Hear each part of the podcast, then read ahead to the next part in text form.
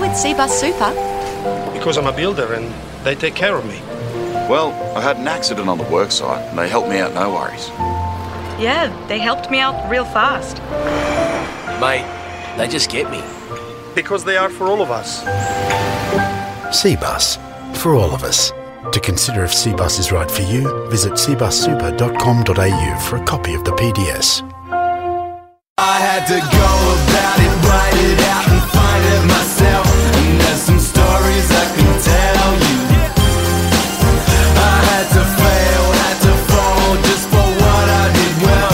And there's some stories I can tell you. This is the Final Word World Cup Daily Day 1, brought to you by Cbus Super, the industry super fund hitting your retirement for six. Visit cbussuper.com.au. That is a lot to get through. We have a lot to get through. This is the first of a series of bite-sized podcasts every day of the World Cup, bringing you the wraps, the updates from every game going on out there. We'll still be doing the longer weekly Final Word as well, 8 days a week. It's going to be a very long season. My name's Jeff Lemon. With me is Adam Collins. And I'm going to throw to you the first challenge of the day. Give me the 30-second summary of England v South Africa to open it up at the Oval. Yes, any podcast that's going to last 15 minutes a day requires structure. So let's try and get this all into 30 seconds. England, 311 after being sent in. They did wobble at different points through the course of the innings, but 2 100-run stands. Ben Stokes top scoring with 89. We'll come back to him later. Some excellent bowling from South Africa to contain the hosts for the most part. 311 looks like a good score, but not a great score. But a great bowler is Jofra Archer. He was outstanding in his first spell. He was backed up by the change bowlers, especially Liam Plunkett, who was very impressive here on his county home ground. The spinners did their job. Then Ben Stokes took a worldly catch and finished off the tail, and England won by 104 runs. Oh, that was absolutely spot on and beautiful. Now, what we're going to try to do every day is, who is your player of the day? Who excited you most with what they did out there? Player of the day is Ben Stokes, objectively, in the sense that he took 2 wickets, took one of the greatest catches of all time, which we'll come to in a moment in more depth, I'm sure, and picked up and made 89 top scored. So Ben Stokes was the most influential player in this contest, but I think that the other contender for it would be Imran Tahir on the basis of the amazing moment at the start of the game, Jeff. I mean, we've never seen a leg spinner begin a World Cup before. The first over of a men's World Cup, Imran Tahir, never occurred, and this tournament's been going for a fair while now. What a great tactical move from Faf Du Plessis. I mean, they didn't win the game. They got thrashed in the end. But just that, I mean, as one of our colleagues, Dan Gallen, put it, you can't be more alpha than that. You've got all these fast bowlers. Like, yeah, you know what? I'm going to bowl a wrist spinner first over, to borrow from our great cricketer colleagues, that nomenclature there. And second ball, feather through to Johnny Bairstow. He nearly did a lap of the ground. He ran all the way towards us in the press box. Arms splayed wide and having the time of his life. As a 40-year-old man these days, he's seen a few celebrations before, but that was one of the best. My player of the day would have to be Jofra Archer. I mean, I know Stokes set them up, but South Africa could have chased that, but Archer was menacing. He came out, he hit Hashim Amla in the helmet early on, forced him to retire for most of the innings. He did come back later, but that had already derailed things, and then Archer knocked over Aidan Markram and Faf Du Plessis in just an astonishingly quick spell. He was getting up to 94 miles an hour, which is up towards the 150 mark. Pace, bounce, he was getting his wickets with short balls. They couldn't hook him. He was too quick for them. And then he came back later and immediately got another wicket when he came back, getting Rassie van der Dussen, who'd made 50 and looked like he was the only one who might hold things together. So at the start, Archer derailed the chase, and then in the middle, he just made sure that nothing more was going to happen. Yeah, and here's the thing with Jofra Archer. It's the pace he bowls without looking at like he's going to bowl that pace. We talked about it on the show before in our weekly show. It's that he comes in, the ball after he hit Hashim Amla and forced him to retire hurt, it looks like he just floated it down, and the clock did say 94 mile an hour, which is 151 clicks.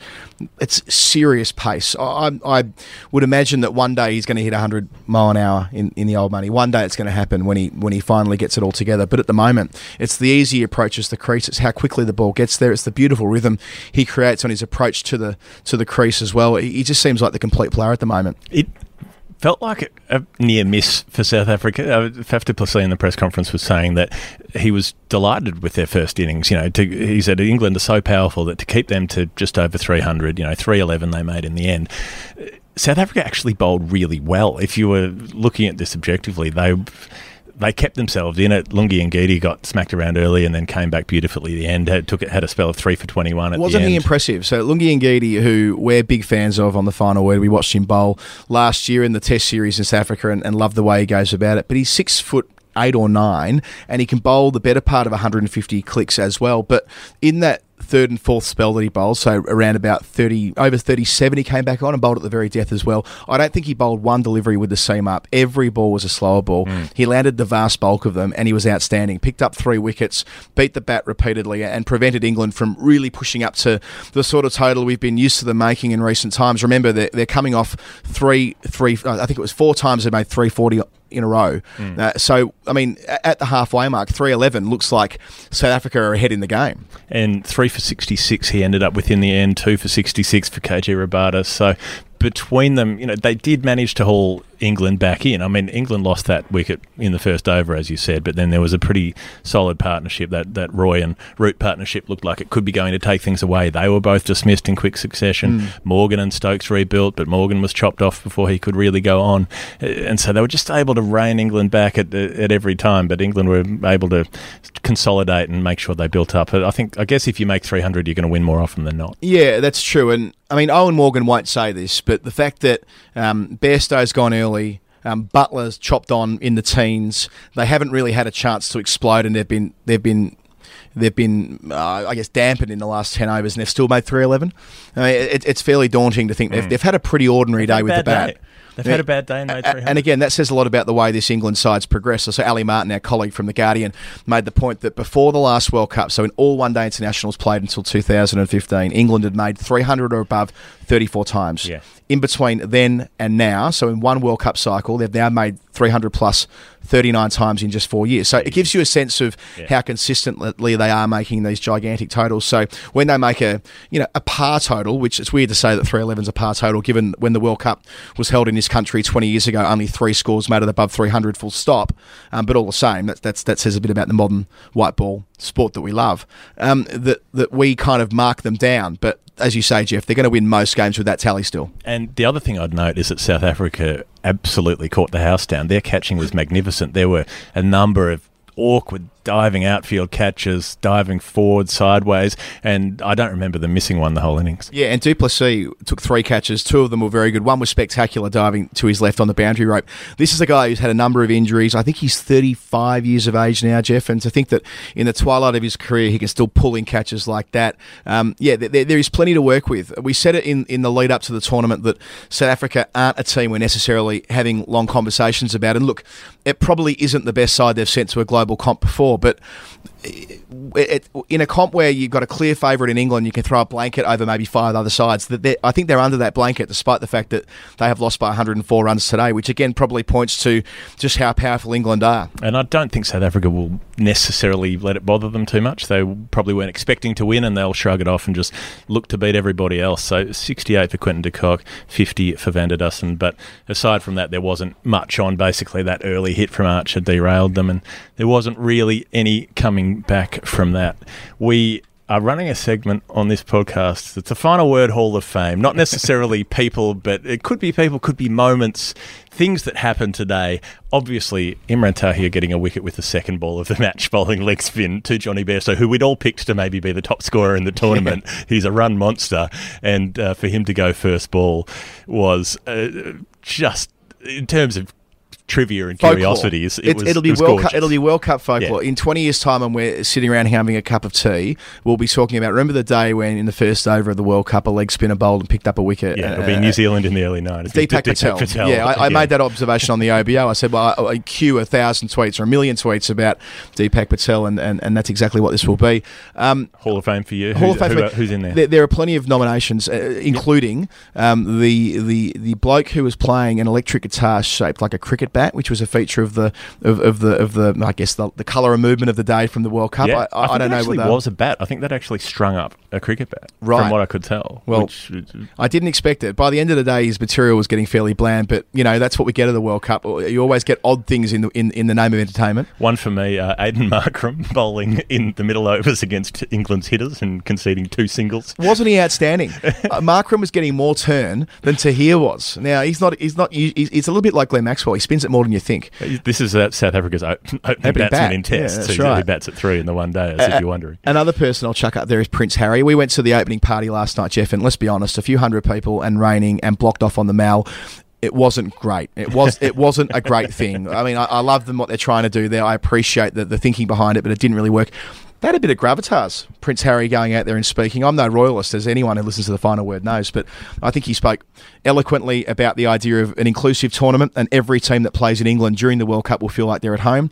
It really hit the nail on the head for mine. Hall of Fame moments for me, Stokes getting out, reverse pull-shotting a fast bowler and hitting it straight to short third man. That was quite good.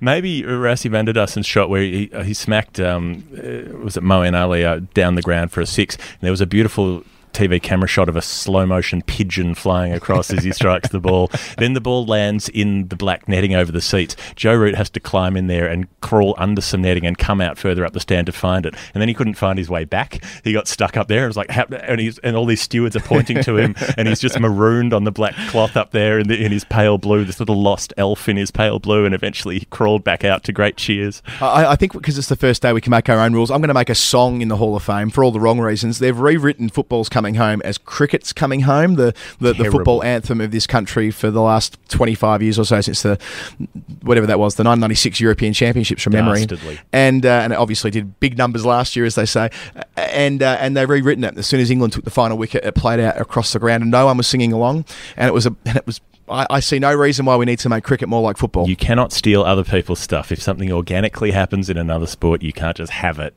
Something like that has to happen organically. My final Hall of Fame moment was Ngidi's big on drive against Liam Plunkett when his back foot came up like he was being kissed in a field of meadows. It was delicate. It was beautiful. A field of flowers, rather. And he just pumped it over the long-on fence. Let's pick one. We've got to pick one. It's got to be the cricket back guitar, doesn't it? Or is it Ben Stokes' catch? Ben Stokes will be in there again. I'm not sure whether the guy with the bat will be back. On that basis, okay. He gets in. We'll see Ben later in the tournament. Cricket Bat Guitar is in the Hall of Fame. Let's take a very quick break on the World Cup Daily. Now, quick word about our sponsors, Jeff. Have you ever thought about your dream retirement? I have literally never thought about any kind of retirement. Well, are you keeping an eye on your super? Are you confident you're with the fund that has your best interests at heart? If I'm completely honest, I don't think I even know what fund I'm with or if I have super. Okay, well, this is very important information for you. Did you know that Cbus is an award-winning industry super fund run to benefit members rather than profit shareholders? So, for example, this year, Cbus won the Canstar Most Satisfied Customers Super Fund Award. That does sound like a deeply satisfying experience. Well, they've put their members' interests first for 34 years, and it shows. Their MySuper option has returned an average of 9.29% over that time. That actually does sound like something I should investigate. So consider Cbus today. Visit cbussuper.com.au. And remember that past performance is not a reliable indicator of future performance. To consider if Cbus is right for you, go to cbussuper.com.au for a PDS. You've always wanted to do that. I have.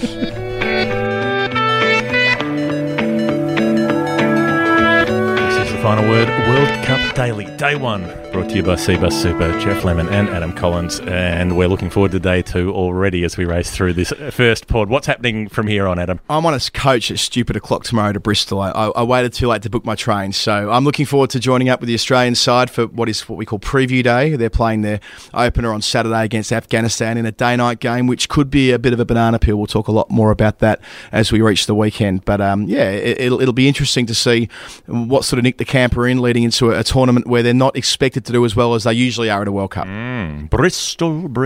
It's a great place. I want to go to Bristol town. We are going to go to Bristol town tomorrow. It is a good place. It's got a sort of, I don't know, uni vibe, lots of cafes and bars and stuff like that. A lot of artists who can't afford to live in London anymore. Yeah, things that you don't necessarily find in every English city are in Bristol, and a nice cricket ground there. We've had some enjoyable times. That's where Chamari Atapattu smashed that ridiculous 100 at the Women's World Cup in 2017. It was. I remember fondly calling that. Great times. The most exhilarating days of cricket I've ever seen. So, well, if Afghanistan could do... If Hashmatullah Shahidi can pull something like that off, the young left-handed opener for Afghanistan, my lord, that kid hits the ball a long way. Pakistan play West Indies tomorrow at Trent Bridge while we're on our way down there, and that game I think is absolutely vital for both of them. It's a cannibal, it's a dog-eat-dog game. If either of those two are going to climb up into the semis, they have to beat the other. Yeah, 4 years ago, it's a game where the West Indies actually overcame Pakistan after a terrible start, so they've got a bit of history, these two.